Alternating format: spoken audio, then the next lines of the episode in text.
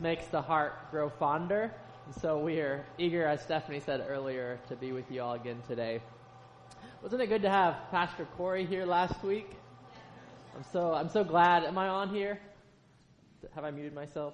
No, I'm good. Okay. Uh, I'm so glad for the word he shared, and I'm thankful that you all were able to to hear his story. God is alive and active, right? God is moving in people's lives, bringing life where there is decay, hope where there is cynicism, and grace where there is shame. And I think that his story highlighted that quite well. I have to add that I asked Corey how it went, and uh, I was uh, just, uh, you know, I know some of you are older than me, but I felt kind of like a proud parent when I heard his response. He just, he said, your members are some of the kindest people. Thanks for the opportunity. I just, you're some of the kindest people, and I, I just really was was blessed by by that. And uh, yeah, so thank you for your hospitality, and I'm, I'm grateful that the Spirit's obviously working fruits of the Spirit uh, that that's going forth and and touching people's lives. So let us continue to improve our serve in the community around us. And to that end, we continue our sermon series on spiritual gifts. We're in week three we skipped a week last week, so we're in week three of a series we we are calling Charisma, Spiritual Gifts of Grace.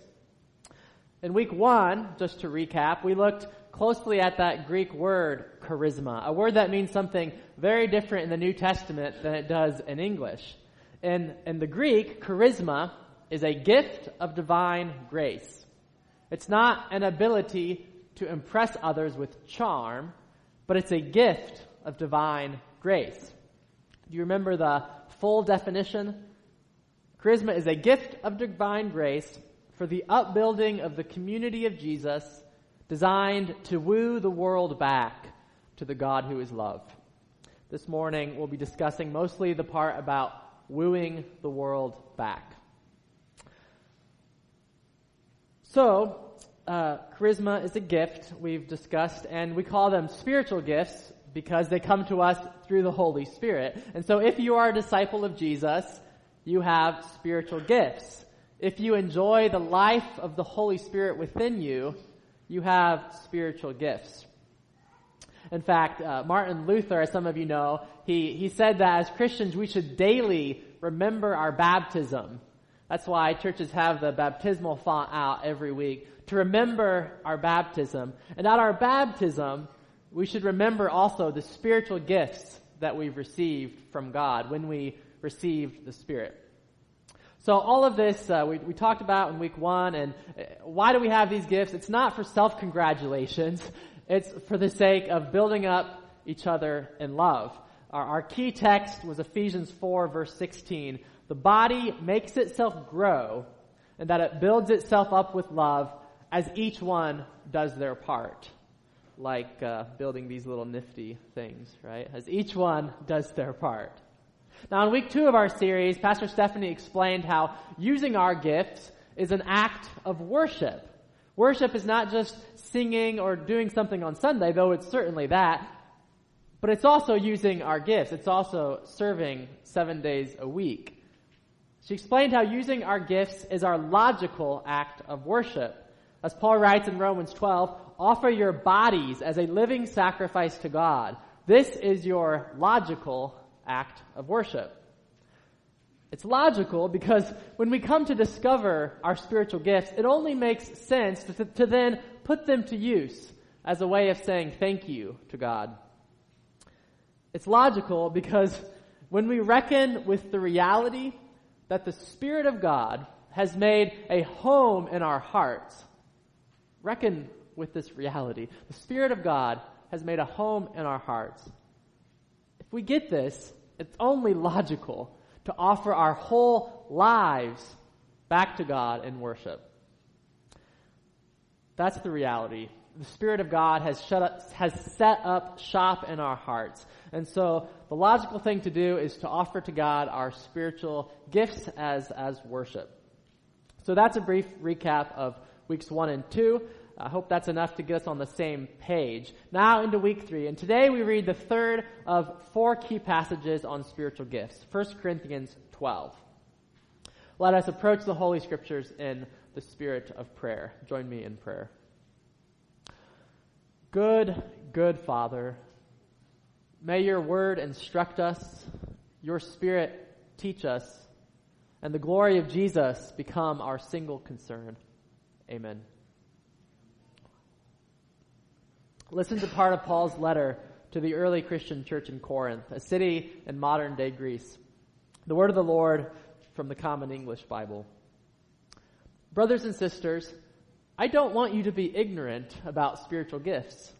You know that when you were Gentiles, you were often misled by false gods that can't even speak. So I want to make it clear to you that no one says Jesus is cursed when speaking by God's Spirit, and no one can say Jesus is Lord except by the Holy Spirit.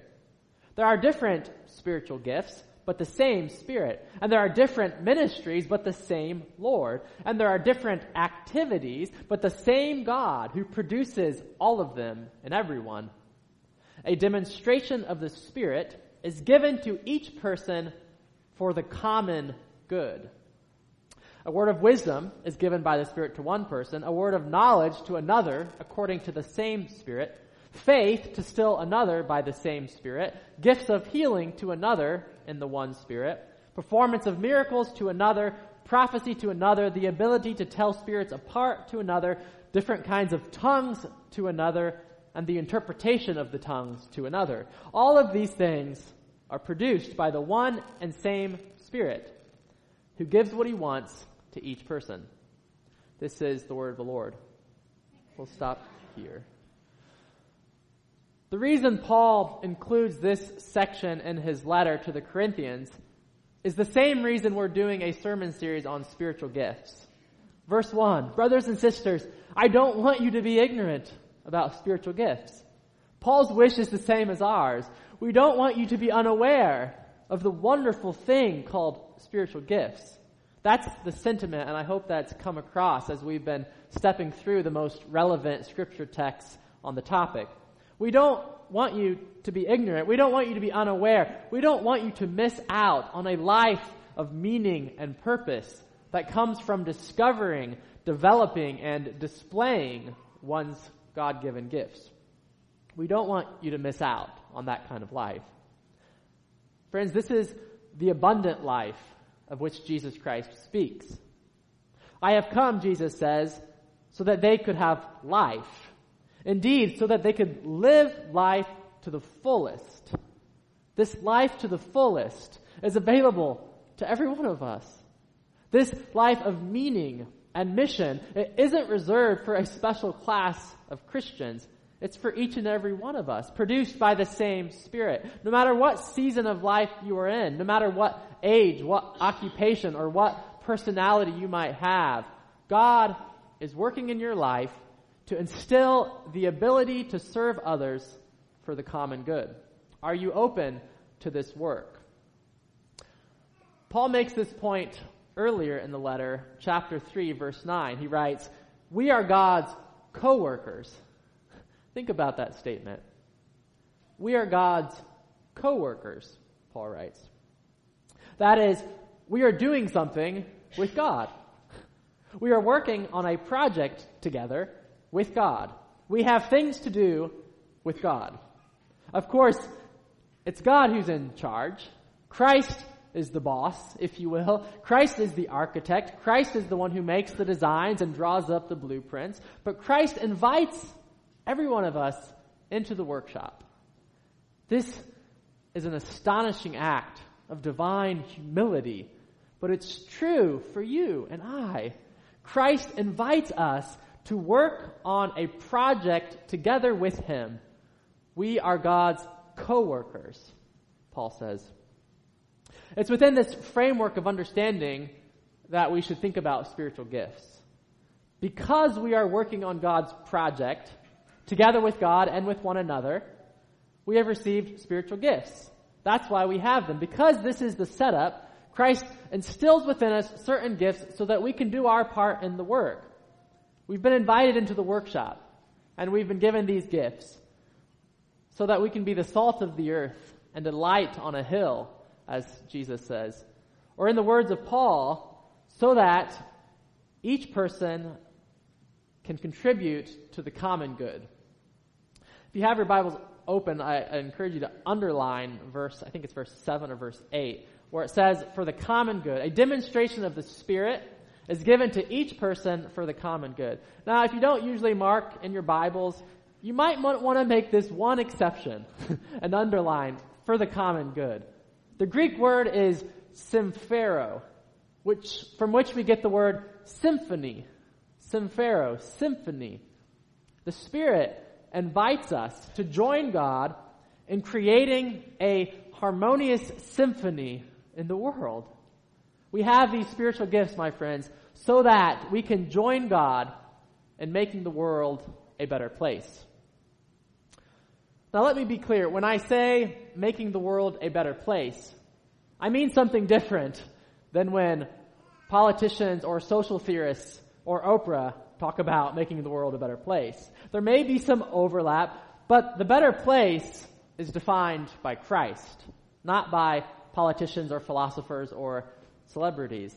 This is crucial to understand because the politicians and philosophers are usually quite content with leaving God out of the picture. Their view of the better place is actually is actually a, view where God is, is not present.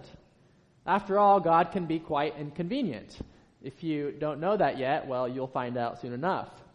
God likes things done in a certain way, and often these things are at odds with our ways.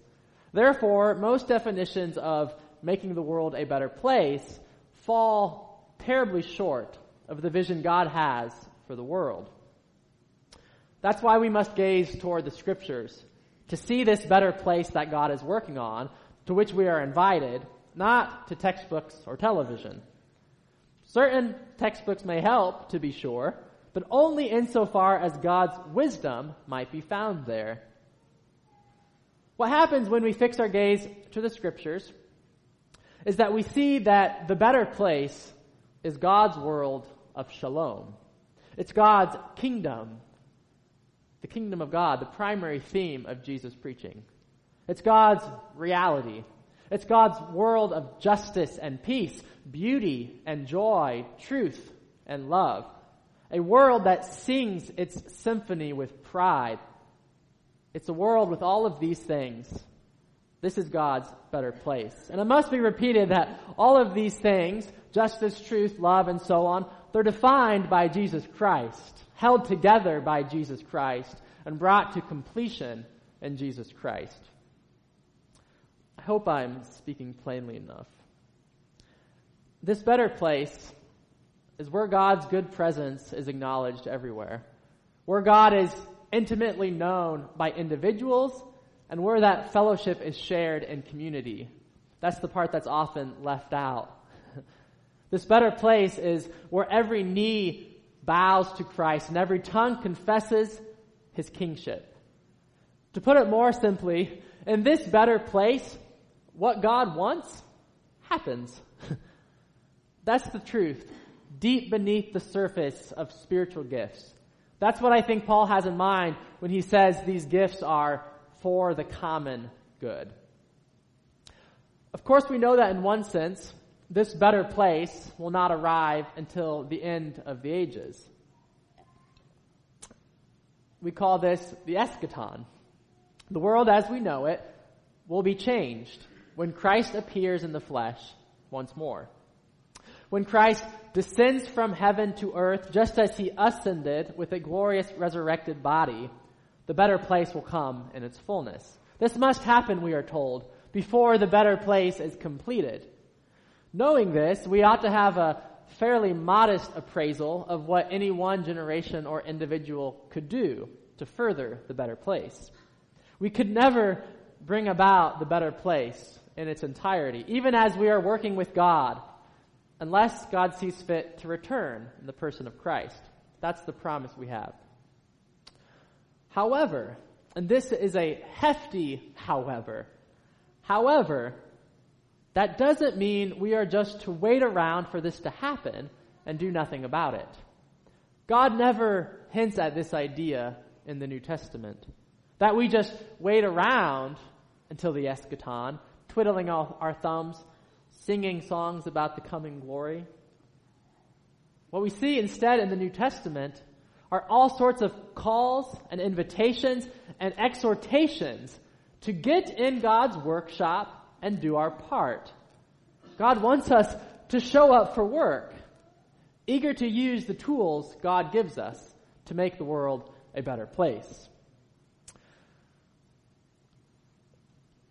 I think, I think so many Christians in America tend to forget this aspect of the better world.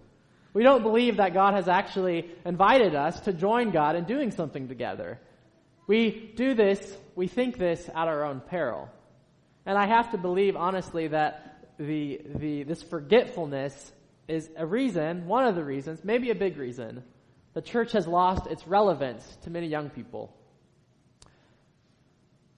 So why do we forget this aspect of the better world? This aspect that it's not just about waiting for the next life, but about doing something about this one as we work with God.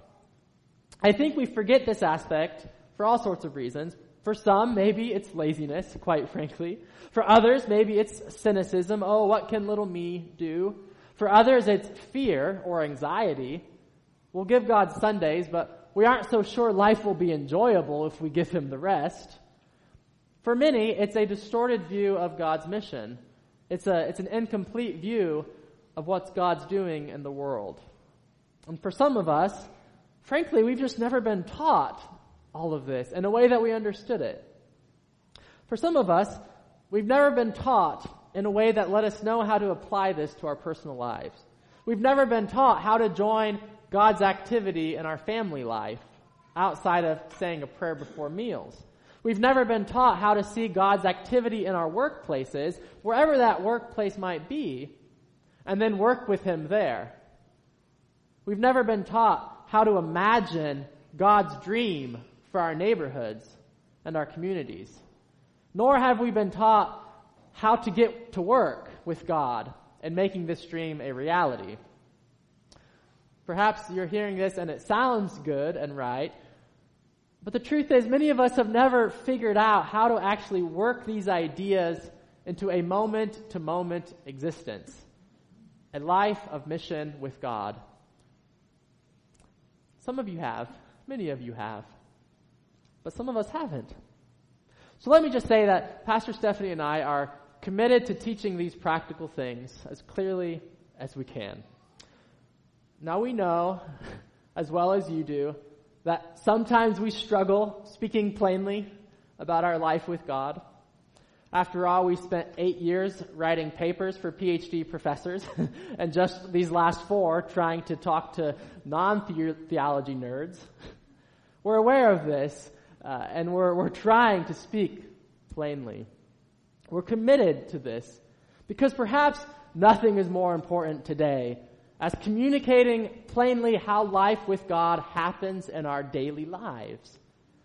So let me start by summing up as simply as I can the point I've been trying to make. The point I think is behind this for the common good statement in Paul's letter to the Corinthians. God has sent you an invitation. You are called to join God right now in making the world a better place. You've been given spiritual gifts to make this happen. You've also been given a prayer taught by Jesus that goes, May your kingdom come and your will be done on earth as it is in heaven. We are praying that God's better place comes to the earth, and God answers our prayer if we have ears to hear by saying back to us, Join me in making it so. Brothers and sisters, it's because of all this, this reality of God's work and our work, clasping hands through the Holy Spirit, that I don't want you to be unaware of these gifts. This is meaning and purpose in an otherwise pretty meaningless world. So do you believe this idea? Is this the view you have of your life's purpose? That the primary thing you are doing in life is working together with God on the various projects God has for you. Projects in your family life, projects in your work life, projects in your neighborhood, projects in the church, projects outside of the church.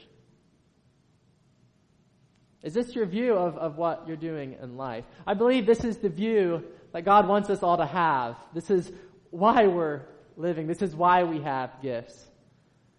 And if you if you're not quite there yet, if you're not quite sure about this, I believe you'll be restless and largely unsatisfied until this is the view that you're able to make your own. But I'm not a preacher, you say, or I'm not a teacher, I'm no miracle worker or tongue speaker, or none of the other things that Paul lists in 1 Corinthians 12. Well, let's talk about that for the remainder of our time. Perhaps some of you have taken the spiritual gifts assessment and they all ranked a little low. Or perhaps you surveyed the list of 20 and none of them stood out as one of your gifts. Or maybe, as we've read the scripture text so far, with all the various spiritual gifts mentioned, you really haven't been able to identify one of them as, as something that you've been given. If anybody has experienced this, then what I'm about to say must be said. I don't believe the lists of spiritual gifts in the New Testament are meant to be exhaustive. Pastor Stephanie touched on this two weeks ago, but I think it bears repeating. I don't think the lists are meant to be exhaustive, but suggestive. I think the lists are intended to provide a sample of some of the spiritual gifts. Some of the most common gifts in the first century church, I think, are named in the New Testament. In fact, some of these names that are listed are really umbrella terms for all sorts of other things. Take service, for example, and Steph mentioned this, diakonia is the Greek word. Can you imagine all of the diverse expressions of this gift throughout the history of the church? This, this gift called service.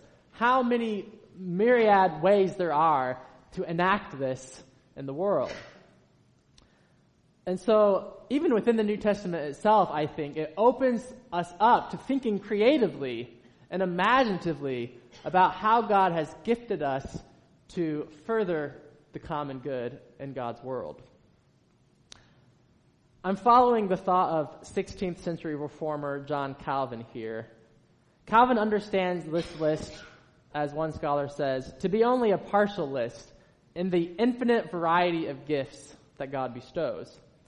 He uses uh, an image of the sun. I want to read this to you. Calvin says, God pours out his gifts as the sun spreads its beam over all the land. Think about this image for a minute. God pours out his gifts as the sun spreads its beams over all the land. Think of the sun on a bright day, how the sun's rays smile all over the place. You can feel its warmth on your skin. It has the power to lift you up from the winter's depression. It signals peace and security after a severe storm. That's what it's like when God pours out his spiritual gifts.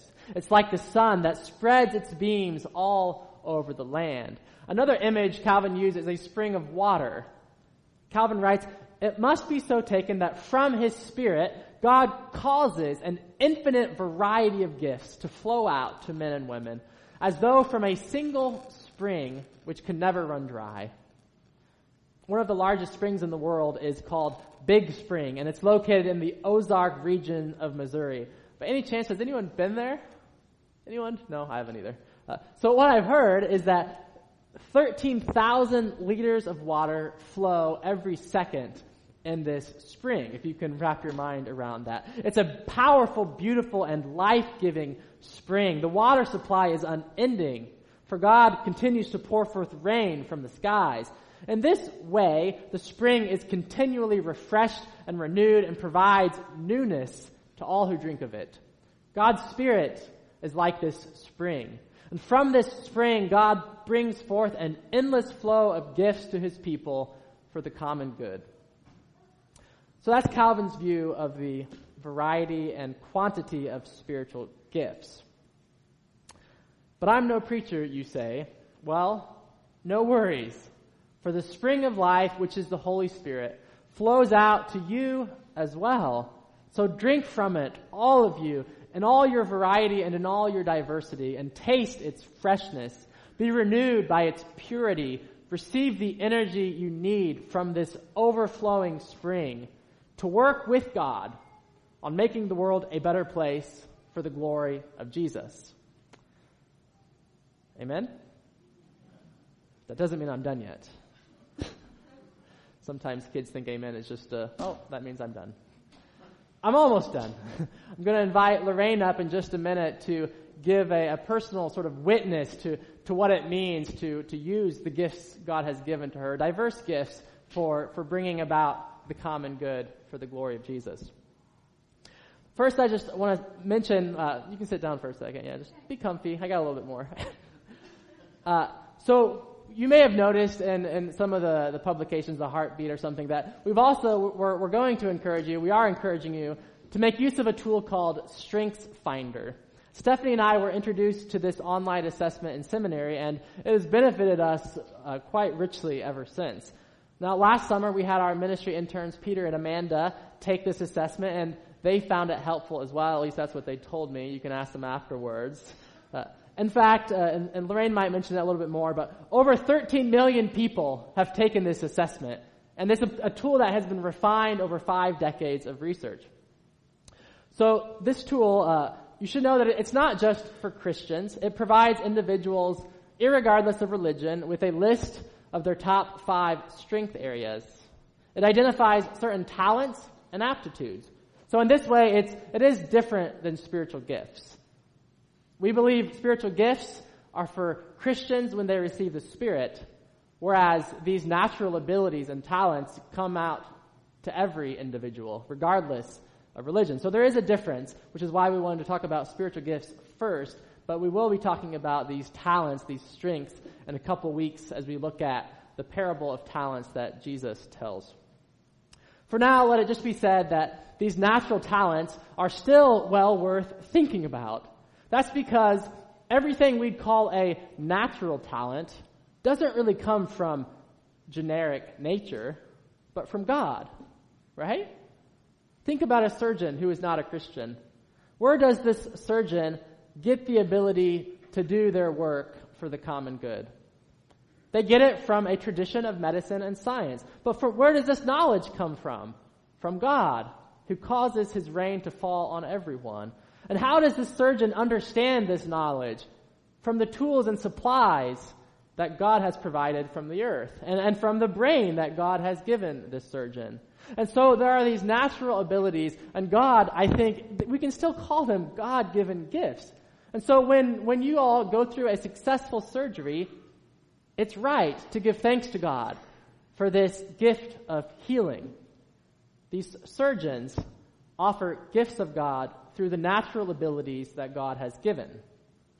So that's one uh, example of why paying attention to these natural abilities are important. And even more so for us called to join God in the larger project of working for the common good. In fact, many times we see that God has taken into consideration our strengths when pouring out spiritual gifts. For example, one of Stephanie's strengths is, is called discipline. It's not one of mine, unfortunately, but it's one of hers. discipline is a helpful strength to have for one who works as a pastor, right? Work that is often self-guided and somewhat unclear. Can you see how God has taken into consideration Stephanie's natural strength when giving her the spiritual gift of pastoring and teaching and preaching? And so for those who have the time to take the Strengths Finder assessment, which is free by the way, thanks to a Lilly grant, my guess is that you'll discover how your strengths are deeply connected to your spiritual gifts. And my prayer is that God will use all of this to further the common good, which is to the glory of Jesus by the power of the Spirit. So I leave you with this question. How is God calling you to join him in making the world a better place, a world defined by the love of Jesus Christ. Lorraine Brown, one of our elders, is going to share some of her own experience. Uh, I invite her up at this time. Here's some water if you need it. Good morning. Good morning. The first thing that I will say to you is I did not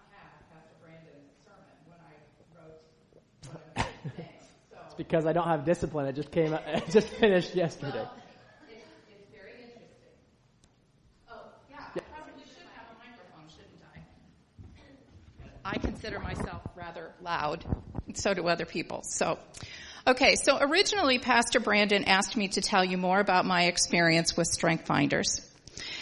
And it is a tool to learn more about all of our strengths, the strengths of team members that I work with and how to use those strengths. I can tell you I'm strategic, I'm responsible, I'm a communicator, I'm an arranger, and I'm empathic. People who know me, that's not a surprise, not a newsflash. When we develop teams, it's essential to know everyone's strengths in order to have people functioning in their area of strength and to develop a team that uses a broad cross section of them rather than having everyone with the same strength. Again, that's not a newsflash to anybody. So as I prayed about this opportunity to talk with you and talked with my parents about it, you can thank them for this. Um, I chose to do something slightly different than tell you why this tool is such a great thing. Instead, I chose to tell you a story. My story of the last 10 months. I believe by doing that, it can tell you more about how God has used my awareness of my strengths than any other way. This story begins the end of June 2016. I was feeling pretty comfortable and confident in my life until I learned that my boss of six years had taken a position with Central Florida Health in Leesburg, Florida. I knew he was looking for another position, but I thought it would be somewhere else within IU Health, and that was really comfortable for me. Over the 13 years we had worked together, we had become very good friends. He and his wife are a brother and sister in Christ, and I knew that was a very rare relationship to have with a boss. His last day was going to be July 22nd. The day before he left, he came into my office and said to me that he had a job in Florida. I just laughed at him. His response was, I'm serious. We make a great team. I have a position and I want you to consider it. I was not feeling called by God to move to Florida. I was not called, a feeling called by God to move anywhere beside Lafayette, West Lafayette, and I had it in my plan to retire from IU Health. Recall, one of my strengths is I'm an arranger, so I had it all worked out. There are many bunny trails I could down, go down here about selling a house and deciding to build a new house in West Lafayette, but suffice it to say, God was already at work in this journey. There were some extremely painful twists and turns in my life between August and December. As I mentioned, we sold a house. We were living in an apartment. We were in the process of building a house and work was no longer the fun and enjoying place that it had previously been. There were two things that were constant in this period of my life. The first was that my parents, my three best friends, and a few select others walked beside me and kept reassuring me that they knew God had a, a plan for this crazy time in my life even though I couldn't see it. The second was that about every two weeks, Joshua would either text me, email me, or call me and tell me he needed me in Florida. I kept resisting. It was good to know that he still valued my work because I wasn't hearing that where I was. By December, things at work had become so intolerable for, mo- for multiple reasons, I was literally afraid I would lose my job. So I called Joshua and asked him if the job was still open, and it was. Within a month, I had interviewed and accepted a position with Central Florida Health working in Leesburg, Florida as their administrative director of nursing. So, lesson number one, listen, be open, be ready to move, and in my case, literally. So I started my job on February the 6th. At the time, I lived in a hotel for the first week. I moved into an apartment the second week and slept on an air mattress for two weeks until I could get some furniture delivered. The only other thing in my apartment were two plastic deck chairs that my parents had loaned me. Um, during this time, Melvin said to me that he could not see himself living in Florida, even though he had encouraged me to take the job. So now I had a job, but I might not have a marriage and I didn't know what that was going to look like, but I was already in Florida. I had to trust that if God brought me here, He would deal with the roadblocks through it. And much of the time I was completely overwhelmed. Lesson number two is God will deal with the challenges even when we can't see through them. So what does all of this have to do with spiritual gifts and strength finders? I'm almost there. By mid-March, Melvin had moved to Florida and now we needed to find a church for the weeks that we were not traveling. I started asking around work because I didn't have any other contacts to find a church. One of the people I asked just happened to live in the same building as Melvin and I do in the apartment complex, and she told me that we needed to try a church by the name of Real Life. I looked it up on the internet and felt like it was at least a good place to start. It was evident by their website that it was a biblically based church and obviously vibrant and growing, so we made the decision to attend. We were in for an experience like I had never related to in a church. I knew this was a megachurch going in just by what I could see and hear about it, but I had no idea what I was going to experience. The church is actually in seven different locations around Orlando, and it has an average weekly attendance of 7,000 people. The service is structured to have a praise time at each campus, but the message is simulcast to the various campuses from the Clermont Church. So when we walked into this auditorium, it looked like we were going to a, a concert. It was darkened. There was smoke in the air, the, the performing smoke. You know, it was like, where did I come? the, the pastor also then had a very casual style around him. And so I sat in this service and there were a number of things that just weren't my preference. But the message was completely scriptural. And so as I really thought about whether or not I would go back, I realized that the things that I didn't particularly care for, the darkened auditorium, the, the 15 minutes of, of praise time at the beginning that felt more like a concert. Those were just my preference. It was obvious that this church was having a huge impact on the greater Orlando area. So once again, God was teaching me to get out of the way. As much as I would like for it to be all about me, it really isn't all about me. Why do I tell this story? I tell you this story because there are many things that we're asked to do that we may not agree with or we've done before. But if they're in the best interest of the growth of our ministry or the greater common good, as Brandon talked to us about, then we need to get out of the way. While we may have taken spiritual gifts inventories in the past, they may be something that our current pastors aren't aware of our strengths. God has called them and we have called them to build a ministry. And I would ask that we as a congregation begin to ask ourselves that if we're pushing back on things and not wanting to do things, are those things our preference or are they scriptural and salvation issues? If they're salvation issues, then absolutely we must push back. But if there are preference issues, I go back to the first lesson of my 10 months. Listen, be open, be ready to move because God will move us.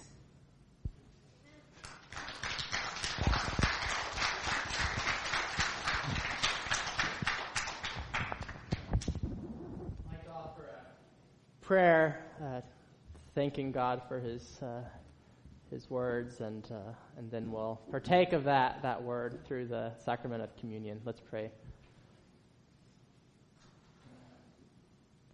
God, you, you are generous toward us. You give us grace. You give us love, and you give us something to do. And we thank you for all of, all of this that, that, that forms this abundant life in Christ. And Lord, we thank you for the sacrament of communion we are about to partake, which is the sign of the, the most important part of that fullness of life, which is our union with God, our life with Jesus. We are eager to enjoy that life.